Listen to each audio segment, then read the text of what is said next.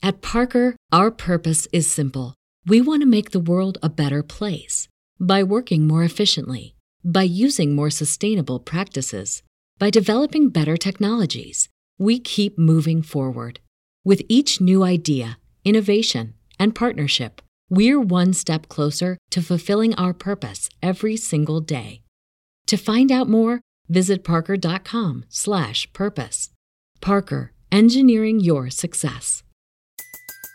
Everybody in your crew identifies as either Big Mac burger, McNuggets, or McCrispy sandwich, but you're the Filet-O-Fish sandwich all day. That crispy fish, that savory tartar sauce, that melty cheese, that pillowy bun? Yeah, you get it every time. And if you love the filet of fish, right now you can catch two of the classics you love for just $6. Limited time only. Price and participation may vary. Cannot be combined with any other offer. Single item at regular price. Ba da ba ba ba. And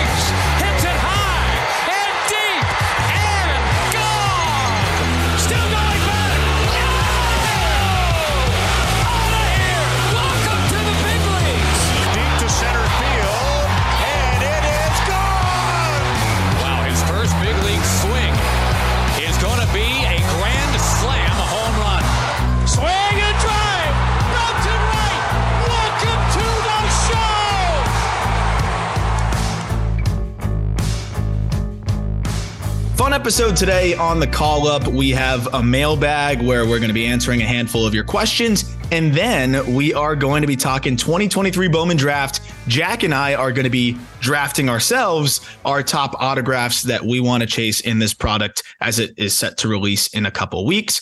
I'm Aram Leighton. He's Jack McMullen. And We've been excited to dive into Bowman draft, so I'm pumped about that, Jack. We're going to be doing some redrafts as well. We didn't want to do just too much draft in one episode and confuse people. And we've also been overdue for a mailbag. And I feel like it's the perfect time to do it because things are about to get crazy. You know, we're going to be chasing our own tail, trying to recap all of the prospects getting traded soon enough with the winter meetings coming around. So I thought this was the perfect time to answer questions that were asked on our Twitter page. And we got some good ones.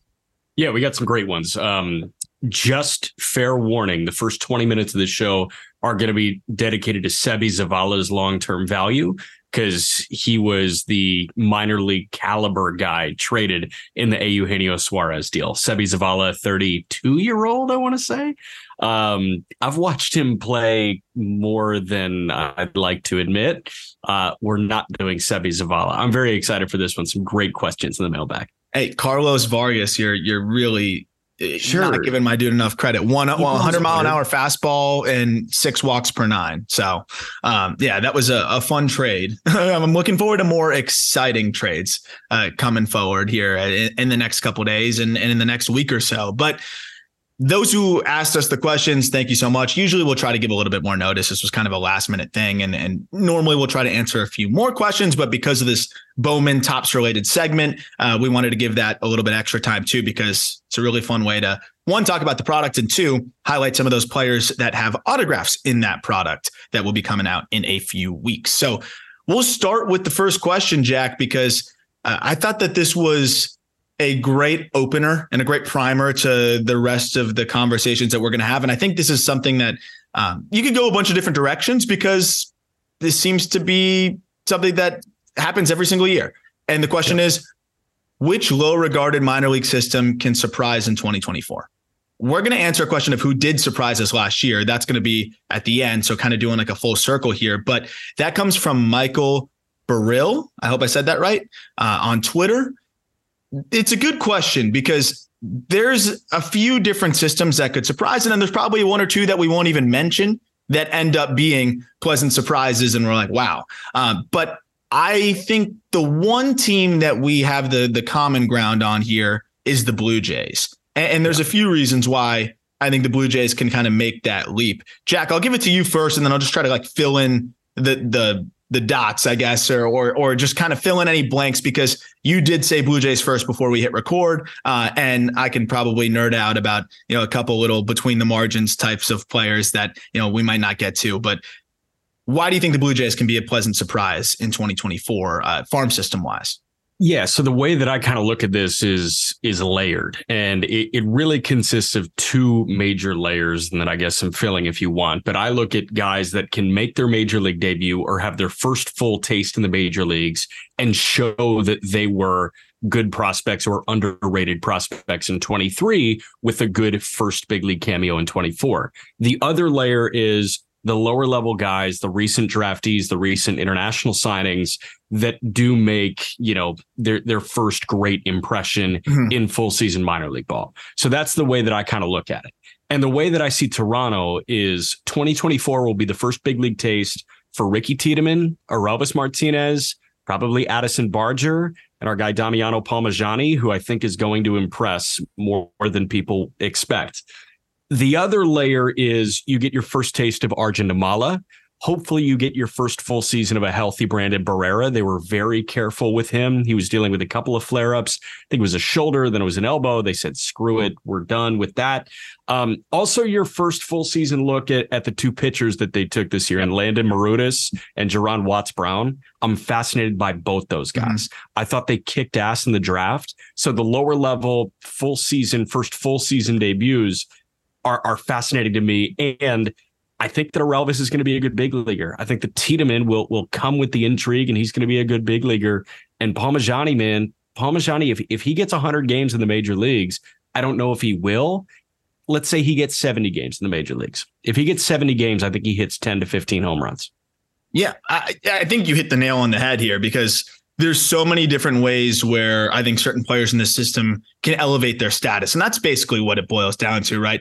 Elevating your prospect status, whether it's through performing at the lower levels and asserting yourself as a 50 to 55 future value guy or asserting your dominance at the big league level. And as you mentioned, there's guys, I think there's almost, this is a very, I don't want to say polarizing, but I mean, in terms of, of where guys are at in their development, it is kind of all the way on one side and all the way on the other in terms of you have a bunch of guys knocking on the door of a big league debut, and then you have a bunch of guys at the lower levels who we haven't really seen much of yet. And then there's not a lot in between. There's not a lot of high A, double A guys that you know have had a, a nice season or two under their belt uh, that you know we're we're looking to see if they can keep building on that. So that kind of adds to the volatility of a system, and I think people are are somewhat lower on the system, and understandably so because Martinez is almost one of the the top names that you could highlight as as a prospect fatigue guy but we've talked about the adjustments that he's made in the box that have made him a much better hitter and, and, a guy that I actually think is going to be a contributor for them next year potentially at the hot corner still just 22 years old. And then Ricky Tiedemann. We just talked a couple episodes ago about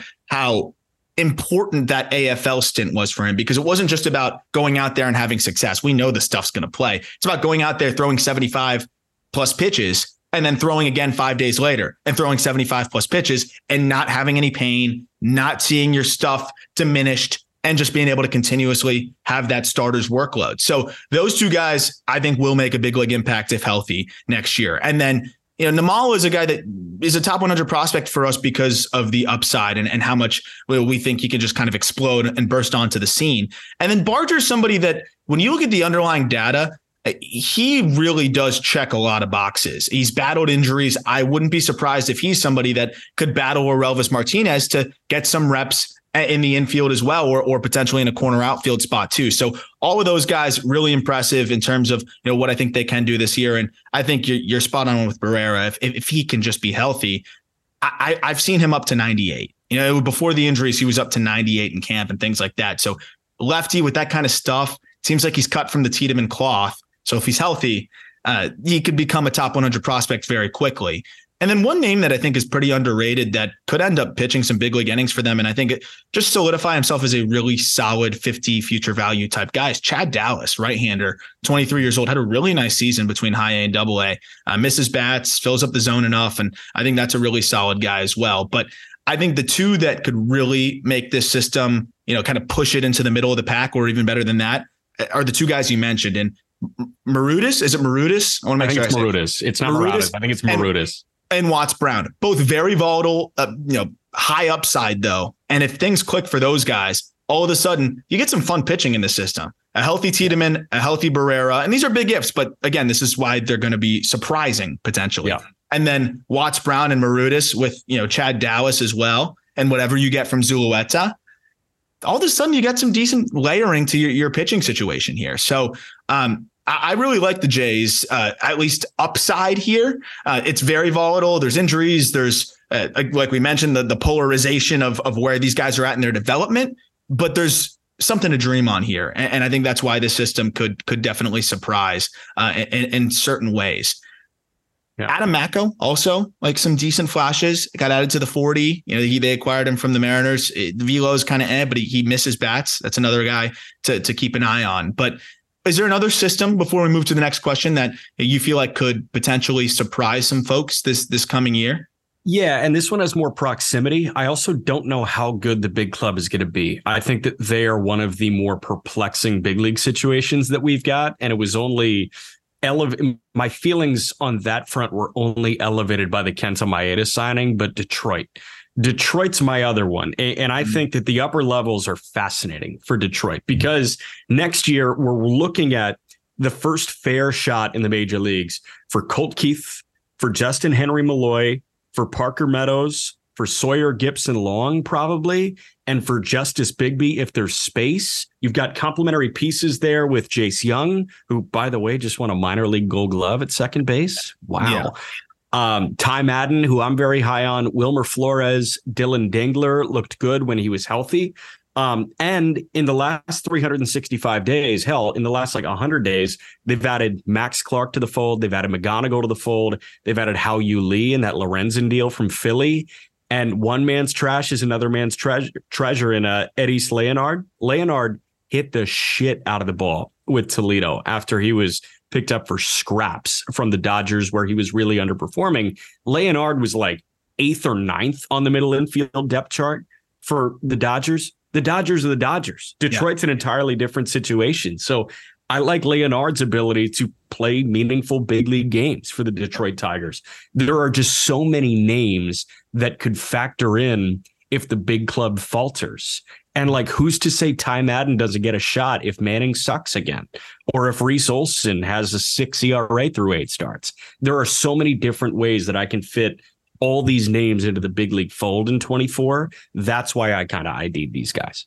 Dude, I, I would I wouldn't waste that many Jackson Jobe bullets in, in the mm-hmm. minor leagues either. If, if he's filling up the zone in, in double A um, and, and, potentially triple A, let let him finish his development at the big league level, especially if your rotation's not filled out. We were talking about that on the Just Baseball show. Like, you know, it might be filled out. We'll see. But if you have some guys go down, Mize, you know, isn't quite back or has a flare up, you know, you, you don't know what's happening with with Madden or whatever. If they want to bring up Jobe, I think it, he can hold his own there and, and potentially really impress. So that's a guy that I wouldn't be surprised to see get some action next year. And then Kevin McGonigle is a top 100 prospect for us. He really showed out uh, in his pro debut, and, and I love the bat there. And then Hao-Yu Lee, we've talked about as I think somebody that is very overlooked and underrated. And, and in that trade, there's a reason why I think the Tigers ID'd him in that Lorenzen deal. And a guy can swing it. I saw a little bit in the AFL and, and I liked what I saw. So this is a fun system. Honestly, kind of overlooked it as an option for this question because in my mind, I already look at the system as pretty solid. But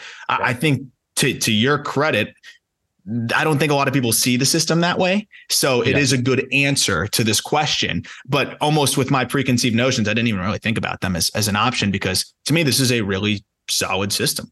Right. What do you think of Leonard's big league abilities? Like, do you think that this guy can be a big leaguer? I do. I, I, just I wish he could defend a little bit more, you know. But if, if, you're sticking that guy at second or third, and at least he can play multiple positions, he hits the ball pretty hard, and and he's made some improvements in the bat to ball department. It was absolutely worth the flyer for that for him yeah. or for them, I should say, the Tigers, and yeah. um, he's going to get a lot of looks this year. I do I do think that, and and if if he can hit, I mean, I think he'll stick around. The approach was the last time I checked in, the approach was the challenge, but. Yeah he's young. Like another guy that I think people assume is way older than he is because he climbs quickly. Uh, he just turned 23. Yeah. My I, thing I is the Dodgers, piece. My thing is the Dodgers probably looked at him and Jorbit Vivas as like the Spider-Man meme. Like you guys are the same. Which one do we want moving forward? And they ID'd Vivas. I think yeah. they made the right decision. Yes. That doesn't mean both can't be good. No, no. And, and I think the, the defense probably made, made it ultimately the easier decision. And, and they realized like, hey, he might get rule five, you know, if if we don't if we keep waiting and and don't try to cash him in for something or or you know, move on. So I think that's kind of where they, they ended up settling in. Uh, the last thing is Wilmer Flores. I think he could move to a reliever role, especially mm-hmm. now with the pitching depth that they have. And if Wilmer moves to a reliever role, I think he could be a really good one. Uh, with that breaking ball, it's just disgusting. And I think I think for him, the fastball ticks up out of the bullpen. He could be a really solid high leverage reliever for them. And I think that actually enhances his value to a degree. So it'll be interesting to see how they decide to handle um, Wilmer Flores this coming season. Next question. This kind of ties into what, what we are just talking about. I know there's a time Ty and tie in here, but this comes from Alex, who's just Lions on Twitter. Been a long time uh, listener and and always a guy that I like to get into the mailbag. I, I think he's got he's got to have like a four mailbag streak here. I just I'm just always gonna try to fit a uh, Alex question in, but of course it's a little bit Mariner slanted, but leaves us open ended to anything. Who is this year's Bryce Miller slash Bryan Woo who can kind of come out of nowhere and become major league quality arms? So this was a, a hard question because, and I don't want to like toot our own horn too much, but it was hard for us to like fully interpret when we were talking pre-record because we did have Bryce Miller on the top 100 ahead of last year, and we did have Bryan Woo on the top 100 ahead of last year. So, and again, like I'm not saying that to just be like, hey, like we told you so. I'm saying because like they were on our radar, so their performance, while you know it was impressive and exciting, and maybe even exceeded our expectations to a degree, I had mid rotation upside on both of those guys, and and that's what where we had them when we talked about them, you know, going into the season. So it, those guys I know were a surprise to like the larger baseball community. Um, but I guess we have to try to zoom out here to who, who are the guys that are pretty much consensus outside of the top 100 that could be factors here. And I don't think that there's a guy in our top 100 pitching wise, uh, at least at this moment, that is on ours and is on nobody else's and, and can impress the way Miller and Woo were. So uh, I think it kind of just sets us up to look outside uh, and, and, try to find some either players with some prospect fatigue that people may have already kind of looked past and, and you know, give the depth arm grade to, uh, or or guys that I think people just may not realize can make an impact as soon as next year. So with that lead in, uh, the, the floor is yours, Jack.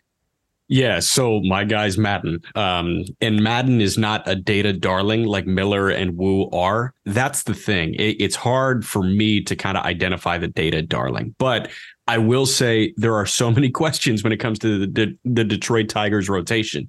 Like, hey, how's Mize going to look? How's Manning going to look? How's Reese Olson going to look? Shit, dude, how are Skubal and Maeda going to stay healthy? Like, there's a question with each of the five. So then the first one you go to is Jobe. If we said Jobe, that's doing a disservice because he's a top, you know, 30, 40 prospect. Madden is outside the top 100, but Ty Madden checks the boxes that I look for.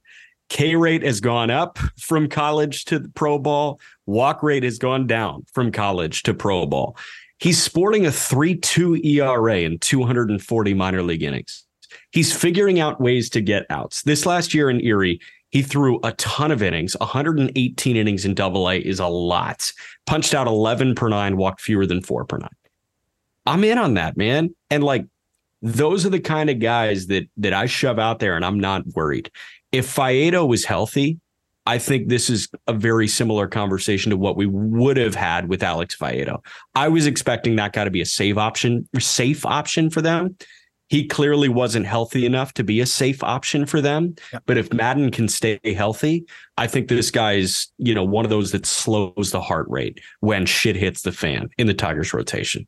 Yeah, and you know what's really interesting about Madden is, is there's a few things here. Um, one, I think the consistency side of it's really important. Is he going to have the the low threes ERA as a rookie? Probably not. Uh, but if he's a high threes, low fours and throwing every fifth day and compiles innings, I think that's something that's very, very attainable, especially in Comerica. But, you know, the fastball, it's not dead zone, but it's also, you mentioned not, not a data darling guy. Like it's also not really anything great. When you look at the shape, the release height, extension, all of those things, it's kind of run of the mill in some ways, but again, has more life than, you know, a dead zone type of fastball where he's made some gains and continues to make gains is, is in the velocity department. It's pretty low effort. And and he saw a tick up going into last year. And then his velocity increased as the season went on. And over his last 10 starts, he was averaging 96 miles an hour with his fastball, whereas he was 95, 94 and, and change in the first half of the season. So, so the fastball velocity tick up. We saw the command of it improve. So, I mean, you have even slightly average or slightly above average shape, but you're able to locate and the velocity's up. And that's at least an average or slightly above average fastball now. I think it's closer to a 55. Uh, that helps a lot. And then his slider has always been good for him. So now working off of that, the slider, the slider was playing really well and the slider ticked up. So that pitch now at 85 was playing even better. Um, so I think that was another side of it. And then started to find a, a better feel for the changeup. And, and I think that was big. And then mixes in a curveball and a cutter from what I've been told about Ty Madden, he's one of the more cerebral pitchers you're going to find too. And, and, I love that when you have a guy that's you know maybe not going to jump out you know with with the stuff, it's good. And you're sitting 96 with a fastball, like that's going to play. Uh, but when, when you don't have the three above average pitches or you know a slew of of just wipeout pitches, I love a cerebral pitcher who's always looking on how to sequence and and how to just make his stuff as effective as possible. And between the fastball, slider, and change with the two taste breakers and the curve and cutter, I think he can just kind of, you always talk about like massaging your way through lineups. I think he can do that. And when he's on, he'll, he'll, get his strikeouts. I think he can have those seven, eight, nine strikeout games when he's really on. But I also think he's going to be able to give you those five, six innings, three runs, you know, one or two walks and five Ks. And you're like, we'll take that every fifth day. And I'll tell you right now, Detroit's going to need those by late May. I that's almost a sure thing because there's a question surrounding each of the five in the opening day rotation. Yeah, no, I'm I'm with you on that. And, and for me, that my answer is is Mason Black, and we talked about him recently, San Francisco Giants prospect, who I, I was really high on once we dove deeper into that system, and I started to look at some of the pitch shapes and just the uniqueness of kind of what he has going for him. I think he's a really fun arm. He gets a little bit more extension than a time Ty Madden, but I think what really stands out is that low release point. I mean, he's releasing from about a four seam fastball or two seam. He's got two variations of it from a 5.4 uh, you know, foot release height, which is which is pretty low with the carry and the horizontal run that he gets, and it's kind of out to the side. It's slingshotty. We talked about how to kind of just hiding the ball and getting in on hitters really quickly. He's just an uncomfortable at bat, and that's what made Bryan Woo and Bryce Miller guys that could make the leap straight from double A with, you know, limited track record and have this success was hitters just couldn't really calibrate the fastball. And I think that's what what Mason Black's going to be able to do. He throws his fastball a ton and opponents hit, you know, below the Mendoza line against it. And he was able to either blow by you at, at 94, 95 uh, with the four seamer or get you to roll over on weak contact with the sinker. It's slingshot, release point, kind of uh, hard to pick up. I think that funkiness can make him a really solid pitcher uh, going into next year for the Giants, who will probably need him too. And then that slider is is just nasty as well. But this is a guy that I just feel like can get away with a high level of of uh, fastball dependency because of the deception, because of the release height, because of the shape to his pitches and the late movement. And I'm expecting him to give some big leaguers some uncomfortable at bats. Um, all right, bonus points if you can name the conference and the team name for Lehigh. Mason Black, 25 year old from Lehigh. He's going to turn, no, he's going to turn 24 on December 10th. Lehigh, they're in the CJ uh, McCollum. Oh, they're in the Patriot League. They're in the Patriot League. And they're the Lehigh, I want to say like Iron Picks because of Lehigh Valley. Right. Um, mm, Lehigh. I'm going to be mad when you tell me because I had a friend that pitched there, pitched no. with Mason Black. For um, my life, I couldn't tell you this team name. Okay, what is it? The Mountain Hawks. Yeah, no, no, okay. I'm not mad at all. I had no idea. Yeah, I'm okay. good. You got some bonus points with the Patriot yeah. League. Yeah, that's funny. Uh, I saw Black throwing Brewster uh, on the Cape, and you know, just nice. one of those guys where you know the setup in Brewster, you're sitting kind of up against the, the fence there, uh, and and most of the places on the Cape, it's like that when you're when you're broadcasting on the road. But yeah, just just one of those pop of the glove type guys where you just hear the ball whizzing in and and pop of the glove. And I, I saw a starting pitcher. You know, you see the college from Lehigh. I'm like, all right, this guy's either going to be mediocre or really unique, and he was really yeah. unique. Uh, and fast forward, he's going to be throwing big league innings this, this coming season. Anybody else for you uh, that that you uh, kind of wanted to highlight real quick? Not really. It was it was kind of a tough one for me to wrap my brain around, probably because I'm stupid or tired. I think it's a combination of both.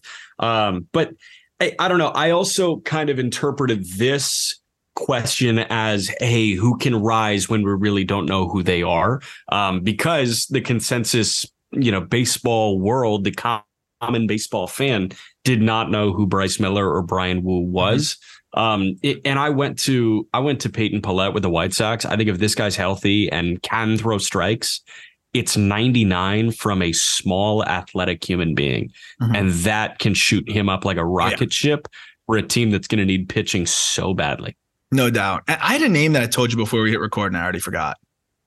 Did you? It was black, and it was. Come on, do you ever listen to me? This is the test. I do. Right I do. Okay, who was it? I'm blanking. Yeah, I'm blanking too. If it comes back to me, we'll circle back. Sorry, Jack yeah. and I are just cooked right now. Um, we'll circle back because there was another name that I did like, and and we'll discuss that. But another question from Caleb Sanders at up next MILB. Great, great Twitter, your ex username, by the way. Who has the higher ceiling, AJ Smith Shawver or Hurston Waldrep? Of course, pair of Braves prospects. We've talked about Smith Shawver, and, and I feel like both Smith Shawver and Vaughn Grissom have just been victims of circumstance. And I don't I don't want to say victims because they, they got their clock started early, and uh, I, I, think they're very happy and I actually applaud the Braves for approaching it that way uh, and and allowing them to to potentially help them at the big league level. Why where I say victim is where the prospect community starts to look at these guys because Smith Shawver just turned 21 years old a week ago, and now because he's graduated from the prospect ranks and uh, also you know struggled a little bit in AAA and then in the big leagues we're like struggling to figure out where this guy lines up in the prospect world, I don't think it, it's that difficult because think about it from this lens. If, if Smith Shawver had a traditional uh, path up through the minor leagues, look at how good he was at the lower levels before they started fast tracking him. He was so good that they said, oh shit, this guy can maybe help us now. Um, and, and, the fact that he did, but also, you know, had natural growing pains as a 20, 20 year old right hander pitching for one of the best teams in baseball, if not the best.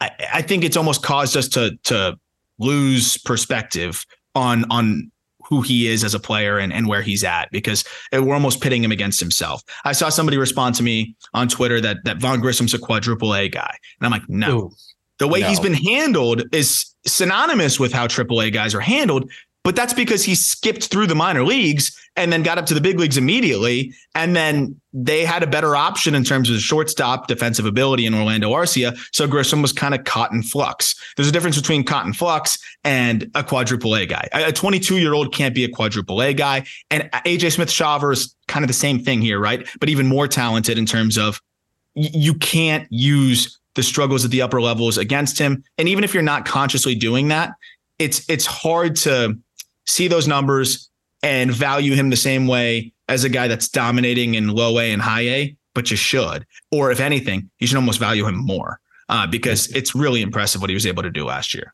Yeah, I remembered your guy. It was McDermott in Baltimore. Mm. McDermott. We'll circle back to that after this. I promise I listen. Um, yeah, this was a really hard one because I I immediately wanted to say, oh, Smith Shawver, and I'm not thinking twice about it. But then I thought twice about it, and then I thought a third time about it, and then maybe a fourth time too. Because you know, Waldrep, like we've got concerns, surely, but that fastball being high 90s, that splitter's disgusting.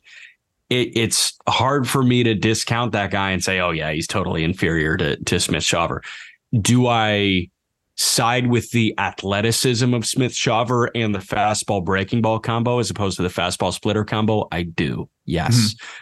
But man, there's something to be really excited about with Waldrep. And I, I I'm just not sure that I can cast him aside. And I would toss and turn a little bit if I was in Alex Anthopoulos' spot right now, where it was hey, you've got the chance to go get Dylan Cease. You got to give me one of AJ Smith Shawver or Waldrep. I'm like, mm, like I side Waldrep, but mm, yeah. he could be awesome. This was a great question that I don't have a firm answer to, and I can be convinced any which way. Yeah. So to kind of, you know, I set the scene with Smith Shawver and now setting the scene with Waldrep. Uh, we know how kind of polarizing his season was and just kind of his prospect status was. Some willing to tab him as you're the best arm in the draft, not named Paul Skenes. Others saying, eh, I, I have a third round grade on him, and and then most being somewhere in between. I think what we saw is that he's you know closer to one of the best arms in, in, that draft class already, and the fact that he finished the year in AAA is a testament to that. Uh, I mean, the guy just with the fastball splitter alone can can turn over a lineup once and you know go three four innings and and dominate, and he did that. Uh, we saw him do that through the minor leagues, and even turned in a, a solid AAA debut. The one outing we saw of him up there against Durham, where he went four and a third, shutout, walk three, struck out five. We had outings of I think if you look at the, the the college game log, 13 Ks, 14 Ks, 10, 10, 12, 13, 12, those aren't consecutively, but those are some of the most impressive outputs that we saw right. from him in the swing and miss department. But how about these walk numbers? Six, six, four, four, six, four. Like there, there's there's a lot of those too. So that that's my concern. But we're not talking here about you know, who is the I guess higher floor prospect. The, the question was higher ceiling, right? Waldrep has the best pitch of, of the two of them, right? If you look at each individual pitch, neither or, or AJ Smith Shawver doesn't have a better pitch than Waldrep Splitter. Not a lot of pitchers in the minor leagues have a better pitch than Waldrep Splitter. My concern is we don't really have a reliable breaking ball from from Waldrep at this at this point. You know, we're, we're still kind of waiting on that.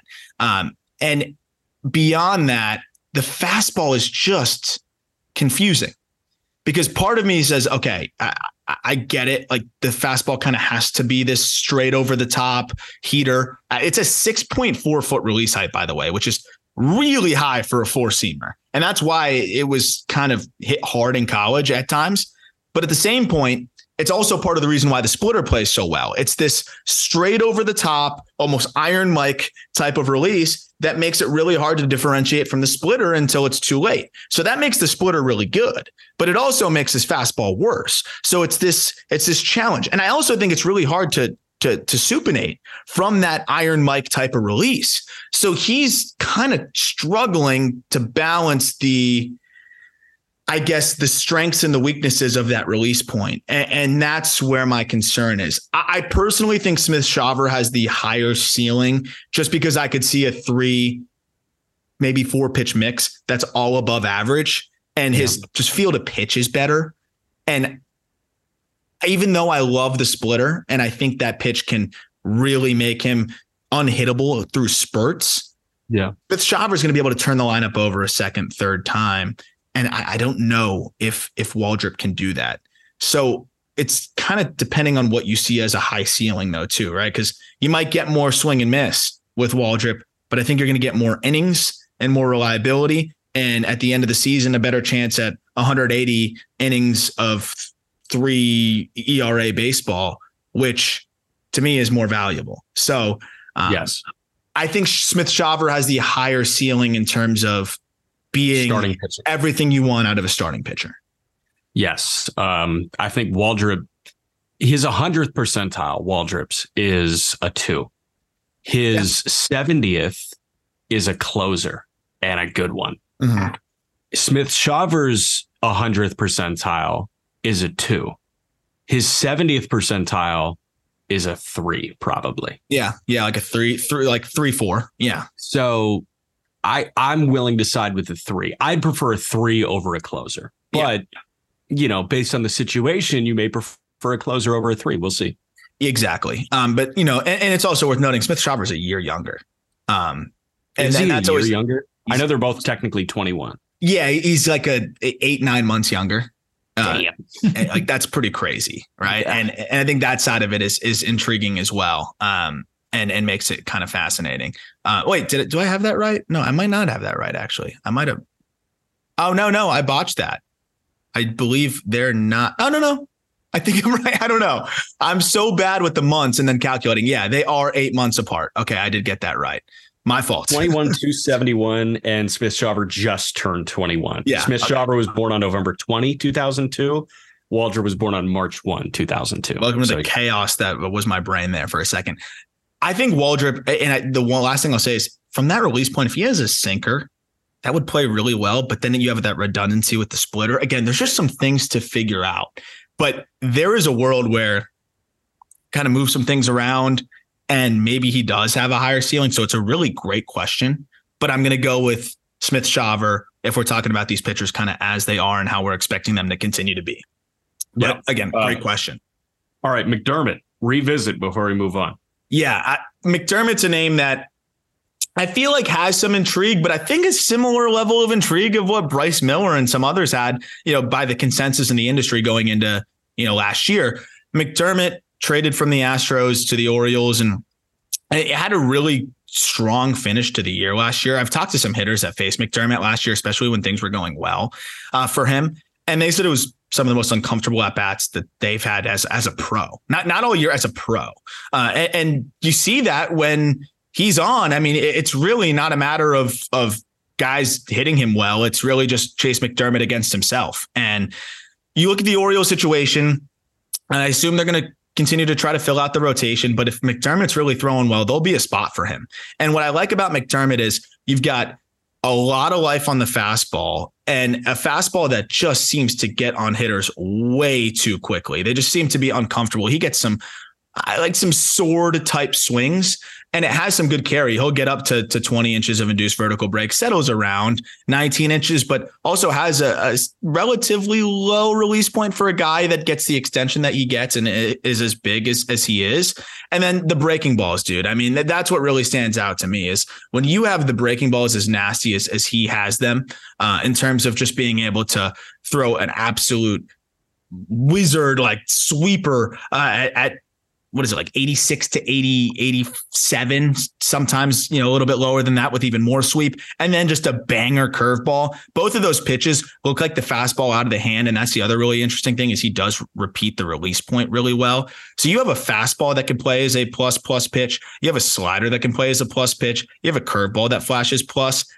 That's an arsenal that it really is all about can he just harness it a little bit? And if he can harness it a little bit, uh, I think he can be a middle rotation type starter.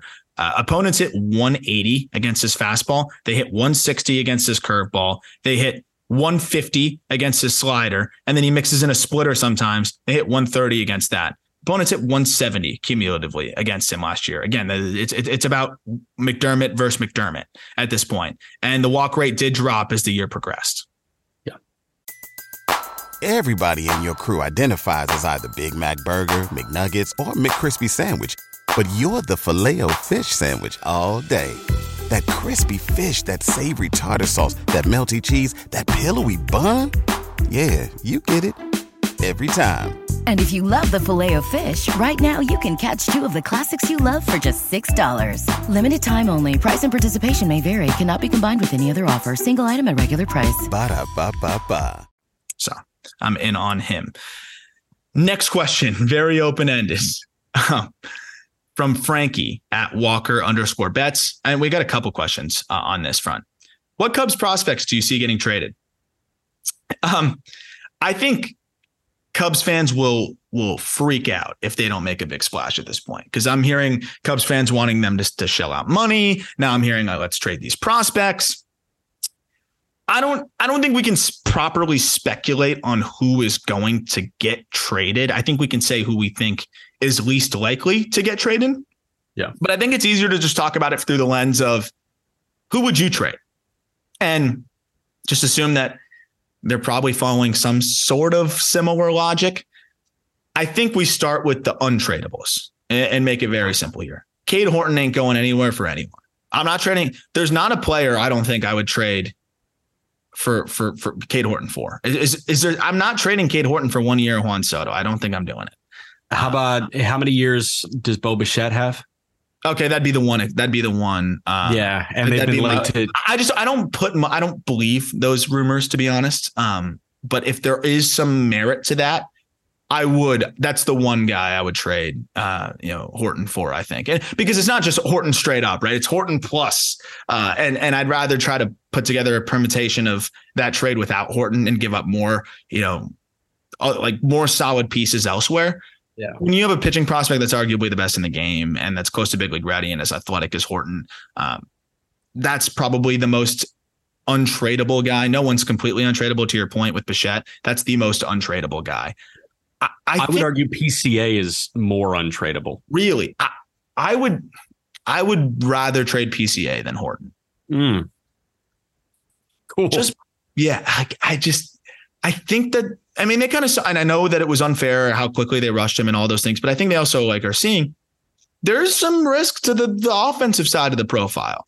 And you know he's a super highly regarded prospect, but you know he's one of those guys where you know when we look back at top prospect lists from like eight ten years ago, there's a lot of players that had really solid careers, um, but you know were ranked ahead of guys that were better than them because of the glove and the tools and the excitement. He's going to have a good big league career, yeah. but there's a chance that he's just a two, three win player. You know, I think he could be a perennial all star. We've talked about that, but there's a chance he's a two, yeah. three win player, and a lot of the value comes from the glove. Um, Horton, I just feel like a very high probability middle rotation arm, and and a very decent chance of being a, a frontline type of dude. And they have some other pieces now kind of filling out the outfield. We'll see if they want to, you know, go sign somebody like a Jung Hoo Lee or bring back a, a, a, Bellinger. If they do that, then it's, I think, a no brainer that Horton's more yeah. untouchable. Yes. So my thought on that was if I felt like the Cubs were in on the Bellinger sweepstakes, Horton is the more untradeable one. But frankly, based on the Yankee and the Giants connections to Bellinger right now, I'm not sure the Cubs are in the Bellinger sweepstakes. Yeah. And I hope I'm wrong because Bellinger's a great Cub. Um, but man, like if they're out on the Bellinger thing, I, I don't see a world where they trade PCA, especially because Hap is a gold glover in a corner. He's not going to play center. Seiya is, you know, in a corner. He's not going to play center. Owen Caissie is a corner guy moving forward. He's not going to play center. Like he is, yeah. he and Michael Harris are the two best defensive center fielders in the game. Yeah. And, you know, like you've got a guy there that can hold that spot down for the next six years plus. Yeah. No, I'm with you. And, and ultimately, I mean, PCA's top 25 prospect for us for a reason. Yeah. If he's 260 with 15 to 20 bombs, he's a four to five one player. So, I mean, and that's a very attainable stat line for him. And it might take a couple years. Even if it does take a couple years, this Cubs offense is going to be good. We know that. And, and, PCA can be their nine hitting glove first guy in center for a year or two until it all comes Michael together. Harris hit like eighth. yeah, you're good. Exactly. And there's a lot of similarities to Mike. Is and just the bat to ball is not as good, but there's a lot of similarities to, to, to Money Mike. So yeah. I, I think he's number two for me on the most untradeable. And, and if they don't bring back or go get a center fielder, then he's it's one A, one B. Yeah. Who are you definitely open to moving? For me, and I know that Cubs fans are going to be kind of like eh, about this because they love El El Jaguar or El Jaguar, if you want to say it properly. But uh, Kevin Alcantara, like, I get it. It's exciting. It's tantalizing. It's fun. Uh, there's so much to dream on. But and we saw some strides in the project department in terms of him making some major improvements. He was a big climber in our top 100 update. I'll be honest though, went out to the AFL, and look, I don't want to make a sweeping judgment on. I, pro- I probably saw five games of his. He just looked rushed. The the timing was was inconsistent, and the defense is is fine enough. Like I think he can get by in center, but he's not. You know, he's not a great center field. I think he's a good one. So I think he could be better than getting by. But a lot of length, really hard to control everything. And he just looked really uncomfortable at times in the plate and like really rushed. And I just wonder if he's really ever going to be able to hit enough. Uh, I don't know if he's going to be able to control all of that length to him, you know, and, and if he does, he does. But I look at Owen Caissie, especially if you have PCA in center. I believe in Caissie's bat more. I think offensive upside wise, it's pretty close. The only difference is Alcantara is a better athlete. Great. Okay. How much impact is he going to give you defensively? How many bags is he going to steal? Like, yes, he's more athletic, but it, it, how much more value is that giving you? I like the left-handed power bat, which you know, they don't have many of. Uh, I, I, think that's a guy that I'm more likely to keep. You also know I, have always been Caissie over Alcantara. I'm like the only person on the planet uh, that that has felt that way. But I think Alcantara is the guy I'm most open to moving. And by the way, Matt Shaw is someone that I would put at number three as like least tradable. Like I just don't want to move that guy because of how much I believe in him being able to be fast track. So for me, it's Alcantara uh, as probably one of the more likely to be moved. And in terms of power ranking, my the guys I want to move the least, it'd probably go what uh, Number Horton. one, Horton, PCA, Matt Shaw.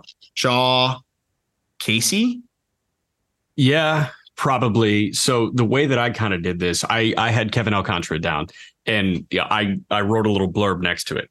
Said Kevin Alcantara, you're running out of space in the outfield with PCA, Seiya, Hap. You have depth in Canario, Caissie, and eventually Morel makes that move. I think. Um, I know you like Caissie more, but some teams may be a bit more enticed by the dream of a realized Alcantara. So I think you can sell them Yes. on the dream of what could be to come. So Alcantara is number one on that, like, hey, you've got great value and I'm not totally tied to you. Number two on that list of, hey, you've got great value and I'm not totally tied to you is Ben Brown for me. Yeah. I, I don't want people to be fooled by others in the industry putting 260 grades on a slider and a curveball. Because I'm telling you, I watched several full starts of Ben Brown. I called several full starts, and there were starts where I saw 70% fastball, which was awesome, but it was 70% fastball, 30% slider. Yeah. Like he's still trying to figure out what a curveball and a slider can do off the fastball. There's so much more reliever risk right now than there was in May. And I'm sure there are other teams that are looking at what he did, what his fastball is, what he flashed with the slider and the curveball. And it's like, yeah, we can make this guy a really good starting pitcher. No doubt. Sell them on that. Let Yeah. them have that because I'm team Wicks. Mm, I'm Oh, team that was going to be my question: Is who would you rather have? I think I'd rather have Wicks for the situation they find themselves in right Bang. now. Bang. That, that's the that's the answer because they need somebody to give them rotational depth next season.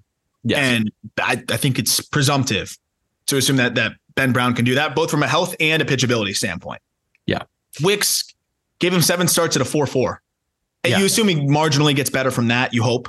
But even if he is a 4 3, that's solid. You need guys like that. You need bodies. There's one, if, if you learn one thing from following a team for an entire year uh, that is trying to hang in the race, it's that it's a war of attrition on the pitching side. Um, so I, I, and I feel like Wicks is a guy that you can feel pretty confident about staying healthy. A name that I think a lot of teams are going to have a ton of interest in, and I think it would be. It, I don't want to trade him because I think he's a good player, but again, where does he fit in? James Triantos. He was just out in the AFL. It's not a coincidence that you see a lot of these AFL prospects get moved because there's scouts out there watching them a ton. I have no doubts about the the bat to ball skills of James Triantos. It's a 70 hit tool. Um, and we've seen an uptick in the power. Uh, he's definitely become more I've I'm he's grown on me a lot in the AFL, you know, experience of seeing him. Obviously you hit four whatever out there, that's going to help, but just seeing Triantos grow physically and, and add a little bit of impact is encouraging. But I don't like him at second. I don't like him at third. They're trying him in center. That might be the best spot for him, but he's not going to be great there. He might have to play left. I don't know where he plays. And Yeah. a team may be willing to find that out because he's a good bat and he's 20 years old and, and all that good stuff. But I'm not letting Trianto stop me from from getting you know a, a good player here or there. Same thing with Ballesteros. I know that Cubs fans love Moises Ballesteros, but 20 year old that probably isn't going to stick behind the dish. He's five seven, so you can put that guy first. Like all of the guys that you can put together a couple questions on, I'm happy to move them, and I think that's it, uh, those handful of, of players there. Um, and then maybe the one guy that I'd prefer to keep, but I'll move him because of the intrigue and how far off he is, is Jackson Ferris. I love Jackson Ferris. I thought he looked really good. Left hander, you know, mid 90s fastball, six four, had a nice season last year. But that's a guy that on your timeline, you're okay to move. And I Yep. think some semblance of a package of Alcantara, any of, you know, a few of any of these guys, Alcantara, Ben Brown, uh, Ballesteros, Ferris, Triantos, uh, Jefferson Rojas, who I actually think is the most underrated guy in the system. I'm sure teams will have interest in, or a Matt Mervis to sweeten the deal. They can they can get somebody of of note in trading that group. So They can get those are the guys that I think are most likely to go. I think there's almost no chance PCA or Horton goes anywhere, and I'd be really surprised if if if Caissie went somewhere because I, I do think that the Cubs are high on him um, and, and see him as a more likely contributor in in the nearer future than Alcantara. That's why he's always been a level ahead, despite being the same age. Um, so I think Alcantara is the best prospect that they could likely move. Alcantara, Brown, Triantos, and Canario for Bo Bichette. I think that gets it done for Yeah. Bichette. Was it Alcantara, Brown? Alcantara, Brown, Triantos, Canario. No, because I'm not. I'm like I, I think if you put it in the trade machine thing, it's probably fine. Uh, but just optically, you can't make that trade without getting one of PCA or Cade Horton. You can't. You think so? I, I think optic, optically, you absolutely can't. we'll see how badly the Blue Jays want to trim. Yeah, that's the thing. We'll see. But optically, that would be a, a tough one to sell to the Canadians. Yeah. I'll tell you. I that. had I had Triantos. Uh, I said James Triantos capitalize on the hot AFL, and then I said two of the three of Mervis, BJ Murray, and Moises Ballesteros. like the, they're all just kind of the same thing moving forward. I feel like. Yeah, yeah. There's there's a little bit of redundancy in there, but the system is great, and I think that's why they should make a deal because they've got plenty of pieces uh, to work with here.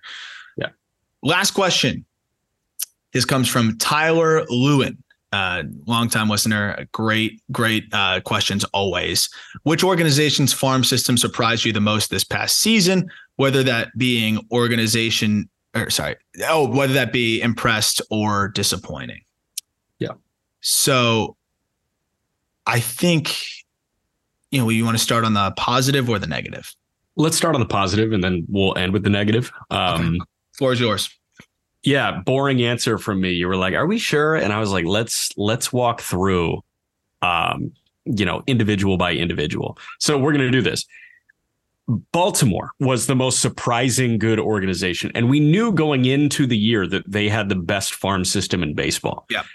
i can make the argument that their farm system was twice as good as anybody else now at the end of this year. And i'm going to ask you like literally yes or no did this line for this player exceed your expectations? And I know that we both have pretty realistic expectations for guys in the minor leagues. Yeah, I can Jordan- also remember. I love all these guys so much that I can remember exactly where I stood going into the year. So I'll be honest on these. So go ahead. Jordan Westburg, 67 games, hit 295 with a 940 OPS in AAA. That exceeds your expectations, does it not?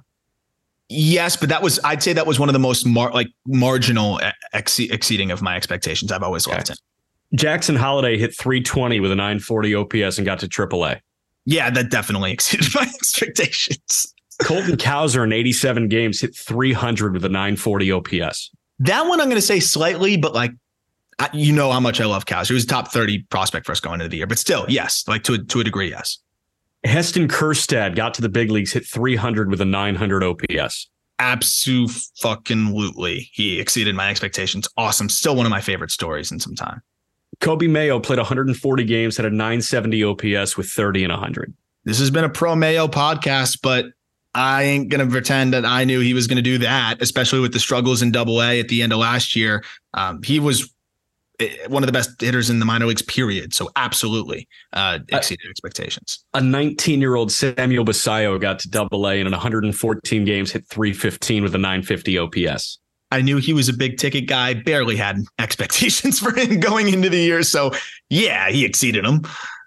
Uh, Enrique Bradfield in his first 26 professional games, first 25 professional games, hit 290 with 25 bags.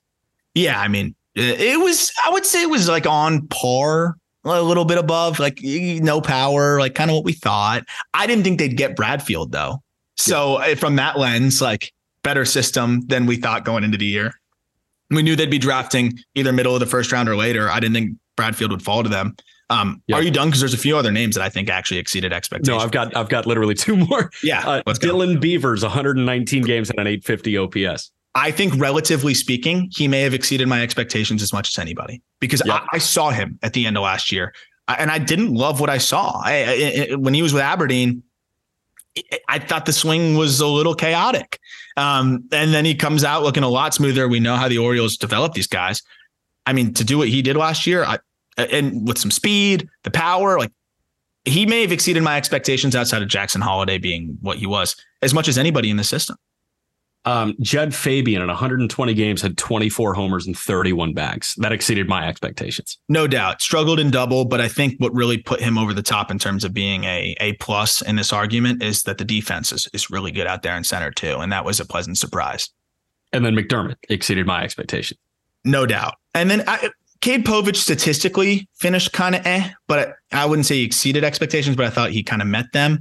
Um, And then I'm trying to remember if there's anybody else but I mean, that's no. all, pretty much everybody exceeded expectations. Like nobody had a disappointing year. Joey Ortiz in 88 games in AAA hit 320, had an 890 OPS. Connor Norby hit 290, hit 21 homers, drove in 92. Like nobody was below expectations, and almost everybody of the big ticket names exceeded expectations. Yeah. That surprised me because I was like, okay, some of these guys are going to falter, and nobody fucking did. Yeah, it, it, I'm with you. So it sounded like at first I'm like the Orioles, but no, I'm with you. They they exceeded expectations in in a lot of ways uh, with the way that they performed this year. Going just let's just knock both of years out. Who was the disappointing one for you? Cleveland for me. Um, I've always kind of had that soft spot for Cleveland, but there were a lot of guys that you kind of look at the season numbers and you're like, like it, you're better than this, buddy. Like George Valera, better than that. Jhonkensy Noel, way better than that. I was expecting a big year from Angel Martinez. We did not get one. That Doug was McKay, he was he was one of the most disappointing, I think, in, in in the minor leagues this year for me, honestly. Yeah. Martinez, I I was, you know, sold on him being a borderline top 100 guy. Doug Nikhazy and Tommy Mace, I thought were going to be a lot better than they were. Jose Tena, I thought was going to be better than he was. And he was fine, but I was expecting him to level up. Manzardo kind of hurt. I know the narrative around Manzardo changed a little bit with that Civale deal. Noah Espino was really bad. I wish Cantillo's end of season numbers looked better. The only guys that really exceeded expectations coming into the year were Messick, Chase DeLauter, and breakout Brito. Like that's yeah. really and, it. And if you want to count like Tanner Bibee, you know, like you know sure. Tanner Bibee doing what he did at the big league level. But no, I, am with you. I mean, it was pretty much disappointment across the board. And Brito is a guy that they acquired that I, I loved, you know, right out of the gate. But you know, Rocchio didn't really do anything to change the perspective on him at all either, right? Like it just yeah. just kind of more of the same yeah, I thought they were disappointing in a lot of ways, and especially because the the arms. You know, you're always kind of waiting for that that next Guardian's arm to to come up and make make a difference. And you know, some of that's out of their control. The Espino stuff is as, as unfortunate as it gets. You know, and then yeah. I'm hoping he comes back to be you know, anything close to to what he was. And it was encouraging, you know, whether it was procedural or not, that they added him to the 40 man, um, just because you know that, that means that they still have some hope there. Um, but you know we'll, we'll, see how he comes back from that from that shoulder you know scope or, or whatever they ended up having to do there. But Valera was he finished strong, so I mean that was that was a positive. He was coming off of an injury, so you got to give him the benefit of the doubt. But that doesn't really matter. We're talking about the end of season performances of all these players. It was a net disappointment um, for for yeah. him as well, and and and for the team, you know, for the organization overall. Uh, almost all of them were a disappointment. Yeah, and we fully graduated Logan Allen, Gavin Williams, and and Bibee from that. So it's like I'm I'm sort of kind of not really factoring them yeah. in. Um, if I truly factored them in as prospects and you know kind of helping the organization, like okay, that that lowers the disappointment for sure. But mm-hmm. the guys, especially the bats that I was expecting to take big leaps, just did not take big leaps. With you, and and for me, uh, one of the more pleasant surprises was was uh, the Houston Astros. Um, mm-hmm. I know that a couple of the guys aren't with the system anymore, but that almost is part of the point uh, that they were able to, you know, put together some packages uh, that could go get them a, you know, Justin Verlander. Uh, the fact that Drew Gilbert was as good as he was, and you know, he was a first round pick. There's a lot to like, but just really turned into a nice piece. The fact that they were able to turn Ryan Clifford into a piece to get a Hall of Fame starter like a, like a Justin Verlander Clifford was awesome uh, with the power that we saw. Jacob Melton is a top 100 prospect for us. Uh, that's a dude that you know wasn't even drafted in the first round by them, and, and just looks like he could be tooled out and really fun.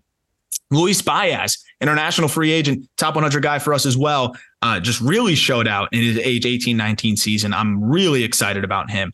Uh, how about Zach Dezenzo. I, he was awesome this year and had a really, really strong campaign and has turned himself into a, a borderline top 100 prospect. I think pros, Baseball Prospectus has him, you know, in their top 50. Joey Loperfido looks like a big league piece for them and had a wonderful season. Colton Gordon, a good arm that I actually really like. Uh, I thought they had a lot of guys put together good seasons. And I know that this isn't a great farm system, but I, I thought it was arguably the worst in baseball, and they were able to go get some major pieces, and they also have some major pieces still uh, within their system.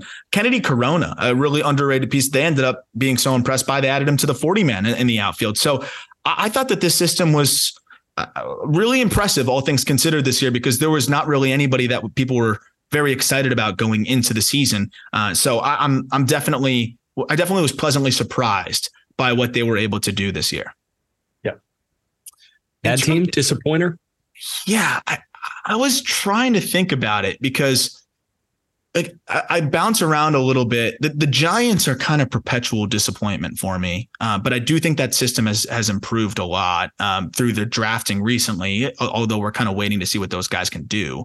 Um, you know, Harrison Eh, it was it was a up and down year. Marco Luciano up and down year. Whisenhunt ends up getting hurt after looking so good out of the gate. Um, you know, Walker Martin we didn't see yet. Arias was only at the DSL. McCray still at the lower levels. Reggie Crawford we barely saw. Uh, we've had certain guys kind of disappear into the oblivion, like a Will Bednar. Uh, Vaun Brown flopped in a big way. That was a guy that you know we were concerned about the age and considering that he was playing at the lower levels and dominating, but still people were excited about him. He flopped. Jairo Pomares, a name that had some intrigue. He flopped. Aeverson Arteaga. I, I'm still interested in him, and I still think he's really solid but he disappointed overall. Uh, Carson Seymour didn't quite have the year that we were expecting him to have. Like there was a lot of disappointment across the board. I felt like uh, in the system is that that's been the case for the last couple years uh, with this giant system. Um, so I think they could be a candidate. Is is that a fair one? Yeah, I think so. Um, I, 2022, I feel like 2022 was the one that really kind of dinged their stock. Yeah. And then 2023 was residual. They were already low. So if you had any, you know, high regard for the Giants as a system, um, that that should be I don't want to say all but gone, but you know they, they should be looked at as a mid level system and not a top level system. When coming into 22, they were looked at as you know maybe a top five system in the game. Yeah, because I was just trying to think of another team because I, I, was with you on the Guardians. I thought they were the, the most disappointing. I, I don't know if there's another ball club that that really which is good.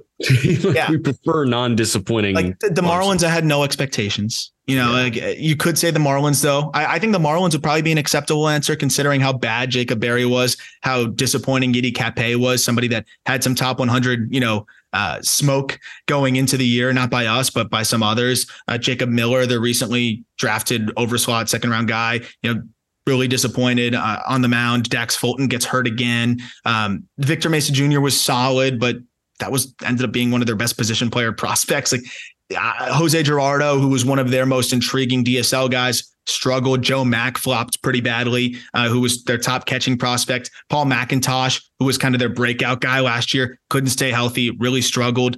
I think you can make the case that those guys and in this system, Ian Lewis, somebody that a lot of people were interested in, did not have a good year. I think you could say the Marlins farm system was was easily the the most disappointing. Max Meyer doesn't come back, you know, still hurt. Um, I, I think you could probably put put the Marlins there too. Yep. Real quick now, let's do uh, some Bowman draft. So Bowman draft will be releasing in mid December. So if you're wondering what to put on your Christmas list, that is definitely something I will be. We're hoping to do some like box rips and stuff like that. So definitely subscribe to the YouTube, hang out with us. We'll be doing some stuff uh, with, with Bowman Draft once that comes out. But I want to talk about some of these autographs, um, especially the the top autographs. So that's what we're going to do. We're going to do different segments every week. We're going to do you know top overall autographs today. We're going to be doing top autographs to chase outside of the first round, top pitcher autos for you psychos out there like Jack that like to collect pitchers uh, and, and things like that. So we're going to draft it. So we're going to go back and forth, five picks each, and just kind of quick couple sentences on why we are going to be chasing this player in the product. You might have somebody else that you like more. There might be guys that are going to sell for more money in break spots or whatever it may be. Sure. Yeah. We're here to tell you the guys that we are most interested in and we would collect if we were you. So, yeah. without further delay, I'll give you the first pick so we so it's nice and easy for you. All right, easy. Um, the way that we kind of want to look at this is we're sitting there and on a table, every single auto is out there. And it's, hey, you guys are going to snake it back and forth, like grab an auto, put it in your pocket, or don't put it in your pocket. Like, obviously, put it in the lamination, put it, right? Yeah, put it in the sleeve and then put, put it in, in the sleeve. Pocket. Yeah. So it's like they're all sitting in front of you. Which one are you grabbing first? You're taking turns. Uh, for me, it's Langford. Wyatt Langford has to be my first pick. I this guy, as soon as he hits the market, this is going to be a gaudy number. A I can't gaudy wait. number. He's so going to be the chance. and I'm immediately going to put it on eBay. Yeah. And I know the price is going to be sky high. So it, it has to be Wyatt Langford for me. That's what sucks. It's like I think the chase is going to be so crazy for Wyatt Langford. It's going to be fun though. it, like there's nothing more fun when there's that name that everybody is going after. But it, there's going to be one of those where it's like hard to justify holding on to it because of how insane the chase is going to be for a while. And that's why I'm grabbing him. It's like I'm going to grab it, and that immediately becomes my most precious commodity in this. Yes, and and you could justify holding it too because I mean it, it's insane how how good he looked last year, and that, the fact that he can potentially break in on opening day for the defending champions. Like what? like that's yeah. insane. So Stupid. he will be the biggest chase. And and if you're wondering why we skip over some names, it's because these are the names that have autographs in the set. So Dylan Crews signed a deal with another card company. He's not in this product. So that's why he's not going to be the next pick for me. I was going back and forth here because you know, you could go with a, a, Max Clark, you could go with a Paul Skenes. I know people don't like pitchers, but when you have that, you know, generational pitching prospect, yeah, yeah. I don't know if he's quite that, but he's close. Um, there's going to be plenty of people excited about Paul Skenes cards. I can tell you that. A whole buck the the, the pitcher trend.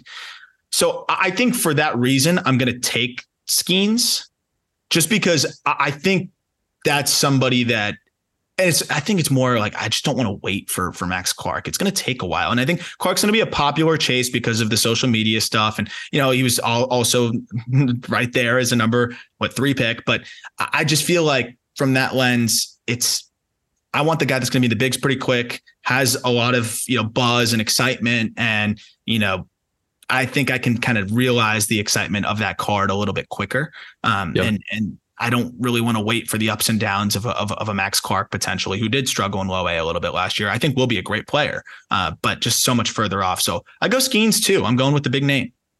Okay. Do you want three? Because I, I'm stunned that this guy is falling to three. You can go right ahead. Are you sure? Yeah. This is skewing in my favor because I had the first pick. Yeah, it's okay. Okay, Bryce Eldridge. I'm taking Eldridge. Ah, you did it. You did it. You you you dirty dog. Yeah, I know. Like I'm stunned that you didn't take him too, because this is the most realistic shot that we have at a two way guy. Yeah, I, I'm I, taking. I thought that. he'd fall to me. I'll be honest. I thought I thought he was going to fall to me. So nope. I think we're gonna. I don't think he's going to be that popular of a name. Like in terms of, I think he will be popular, but I think it's going to take a little bit of time for people to realize how exciting of a of a chase he is. Because we talked about the Giants farm system. I think and you just mentioned it, way higher chance of being a two way player. And he is the best shot that we have at being a legitimate two way player in Major League Baseball moving forward. It might take a little bit more time, but I like Eldridge a little bit more than maybe chasing a Max Clark. Because again, you also have to think about what what is it going to turn into with Clark. And I'm I'm saying all these things, and I'm going to end up taking him very soon here. Yeah. But I love the Eldridge pick because if I'm collecting a player, eh, I want some novelty. I want some uniqueness. I want something to dream on here. And yeah, like you mentioned, you're dreaming on a power bat that could be a middle rotation arm. like that's going to be someone that everybody wants to collect. Can you imagine a guy gets up there and he's the second two way guy. And there's a non zero chance that he could be a two way guy with Shohei on his team and they could be double two way guys. Like there could be something so insane about that. I don't think that Eldridge is going to be a super popular chase out of the gate because I think some people still believe that Reggie Crawford is the better two way prospect in his own organization, which I would say is not correct.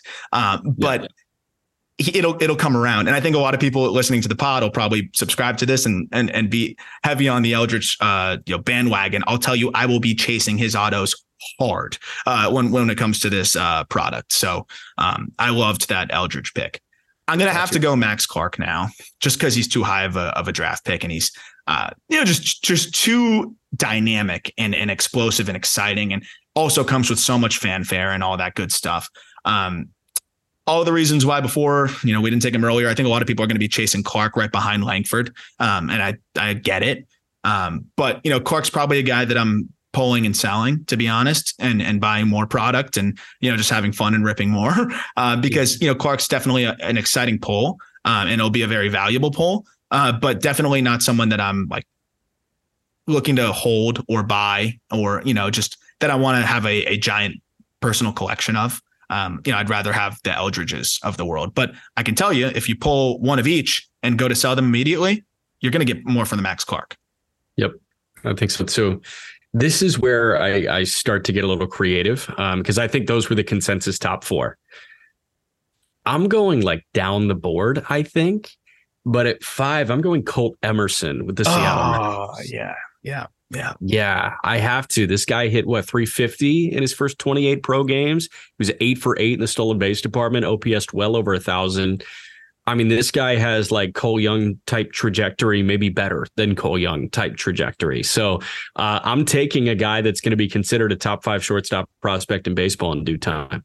And Cole Young's already become one of the biggest chases in his product, and he wasn't out of the gate. I can promise you that. And now he is. I mean, when I was at the National, I was trying to pick some up, and I couldn't believe what what you know he was already going for. Um, and I think Emerson, you, you mentioned it, young, one of the youngest guys in the class, but someone that will climb pretty quickly. And and if you include the playoff games, which is I think should count, yeah. won't show up on Baseball Reference. He hit 391. Damn. With an 1055 OPS because in 30 games in his four playoff games, he had five, seven, 11 hits in 28 games. That's just ridiculous. 11 so, hits in four games.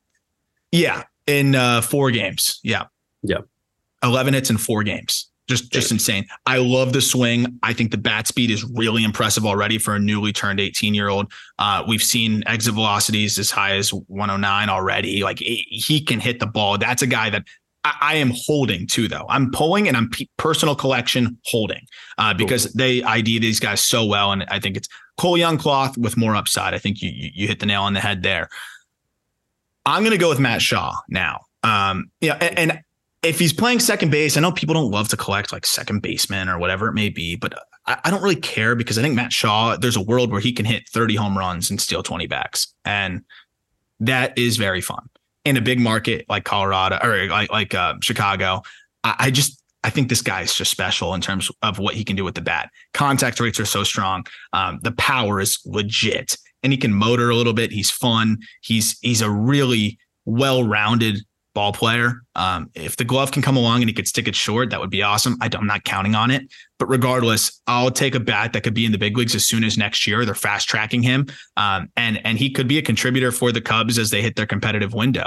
Uh, and and that's why I think Triantos we talked about could be available in trades. Clear the way for Shaw a little bit. He could end up playing one of these spots here in the infield, or they'll try to find a spot for him eventually.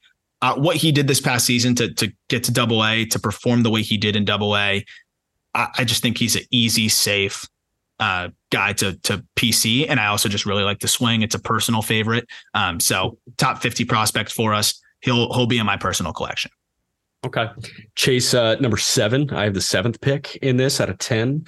Um, I love the organization that he's in. I love the talent. There's so much to dream on. He's sticking in center field. Dillon Head of the San Diego Padres. You're you're being a shithead, man high OBP, top of the order, going to steal a billion bases. I can't like not realistically, but I I can dream on the major league leader in stolen bases here. I can dream on a 60 to 70 stolen base season from Dillon Head, and I'm buying that.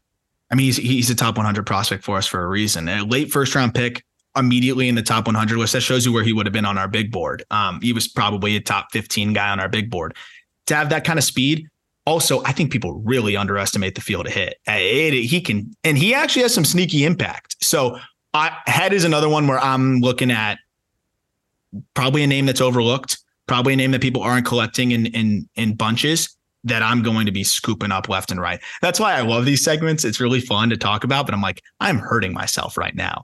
Uh, I'm I'm I'm putting other people onto the same thing I'm going to be attacking. But no, I'm I'm I'm really excited to to go get some of his cards because while maybe a little bit of a slower burn through the minors, so fun, so dynamic, and an organization that you mentioned just IDs and develops the the hit tool guys and ends up finding a little bit more in there, like a Merrill. And I think he's kind of cut from a similar cloth there and is going to be a, a, very exciting prospect soon. Also, just just to mention, because we're going to talk about best like team draft classes is one of the segments too.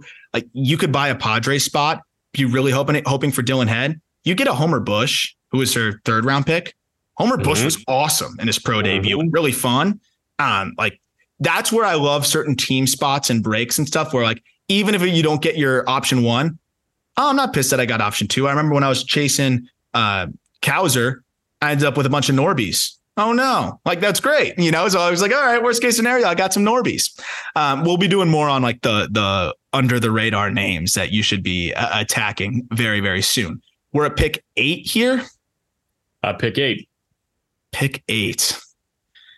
There's a few different directions I'm gonna I could go here, but I'm gonna go Mariner again. And this was a recent epiphany that I had uh, because I was looking at a video that was put on MILB Central. Uh, Chase does a great job with that account. He had an open side swing of Tai Peete. And Tai Peete is going to be nasty. Mariners pick in the comp round, comp, comp A. Dude, that explosiveness and that twitch, but also so controlled. That's a really fun swing. He's a crazy athlete. He's a super fun personality as well. Uh, he was on the Marine Layer podcast, our Mariners pod. Mm-hmm. He likes to edit videos. Like he's a cool guy. I'm like, I'm like this guy's going to be his own hype machine. Um, so yeah. I'm all in on Tai Peete. I think he's really fun. I love that pick by the Mariners. Uh, and, and I think he's going to be somebody that uh, there might be some growing pains, but really fun and, and could be a, a very impactful and dynamic middle infielder. So, and a fun name that does matter more than you think. People remember that. Oh, I got to get the Tai Peete card. Uh, so yeah. I think Tai Peete's definitely one that people should be looking at. Yeah. Uh, preconceived notion here with number nine. Like, I think there's a lot of recognition for this guy. And I think that's going to up his price a little bit. I also think the stolen bases are going to up his price. Um, I'm taking Enrique Bradfield at nine. I, I, do think that Bradfield is going to be. Um, I don't know the card market as well as you do, but I do know if I showed up at a convention and I saw Enrique Bradfield auto at a decent price point, yeah, no. I'm buying it. Um, and again, 26 stolen bases in his first 25 pro games. If this guy gets on first, he's going to be standing at second within three pitches. Like yeah. that, that's how he functions. And I don't know how much, you know, power there is in there, if there's any. Frankly, I don't care with this ninth pick. Um, I, I feel pretty comfortable in, in taking Bradfield. I, I, like that because he's a high probability big leaguer too. Like again, if he doesn't turn into an all star, if you're PCing a player and you know, I, I, go through my my drawer sometimes, and I see some autos of like guys now that I've been doing this long enough to where like they're out of the league. They're like, they're not even an affiliated ball anymore, and it's like, yeah. oh, what am I going to do with this? Like, even if he's a average big leaguer. It's like you could sell it eventually, or it's just like, okay, I have this cool autograph of, you know, uh, an everyday baseball player. Like even if he's Trent Grisham, like at least it's a big, it's a big leaguer. Like you're not going to just yep. fully like I collected a guy that is selling insurance now. So I, I think Bradfield, like there's a zero percent chance that happens. So yeah. I, I like that scoop, and I kind of on that similar point. I, couldn't let, and I there's some other names I really like, like Ralphy Velazquez. I like some of the other high school guys, but I already went high school heavy. I'm gonna go Tommy Troy. Tommy okay. Troy's got one of the best fields to hit, like one of the best field to hit guys in that entire draft class. And I just love the energy in Arizona. I think, you know, him being part of a team that's going to be good for a long time. He's a guy that's going to climb quickly. He didn't have the pro debut that everybody was hoping. So I think he kind of slid under the radar, but he also wasn't bad.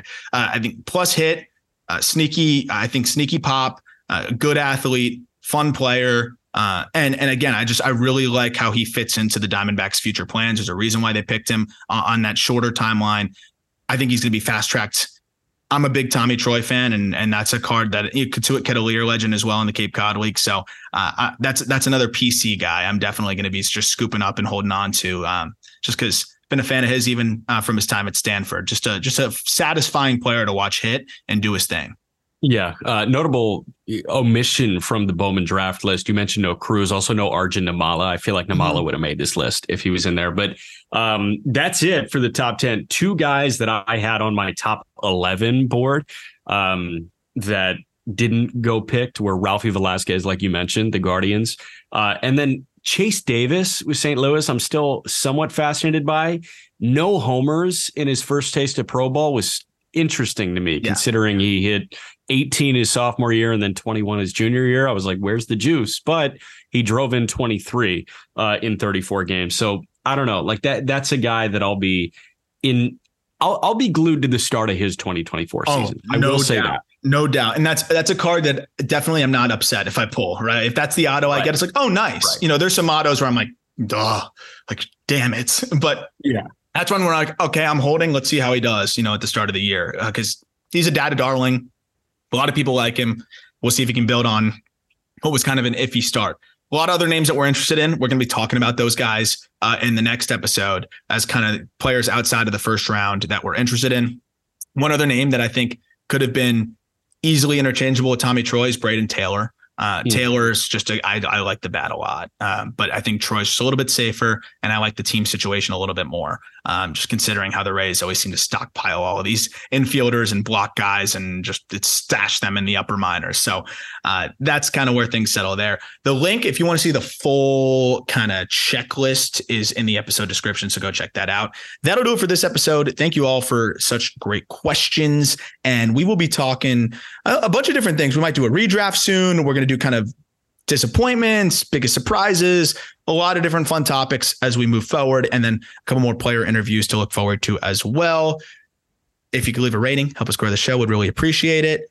And subscribe to the YouTube. Keep an eye out. We're going to be doing a little bit more on the breakdowns on the just baseball side of like Jung Hoo Lee and Shota Imanaga and all that good stuff. Short form YouTube dives on the just baseball YouTube. So go subscribe there. And then some more on this side as well. As always, thank you for listening. Look forward to talking prospects with you later this week.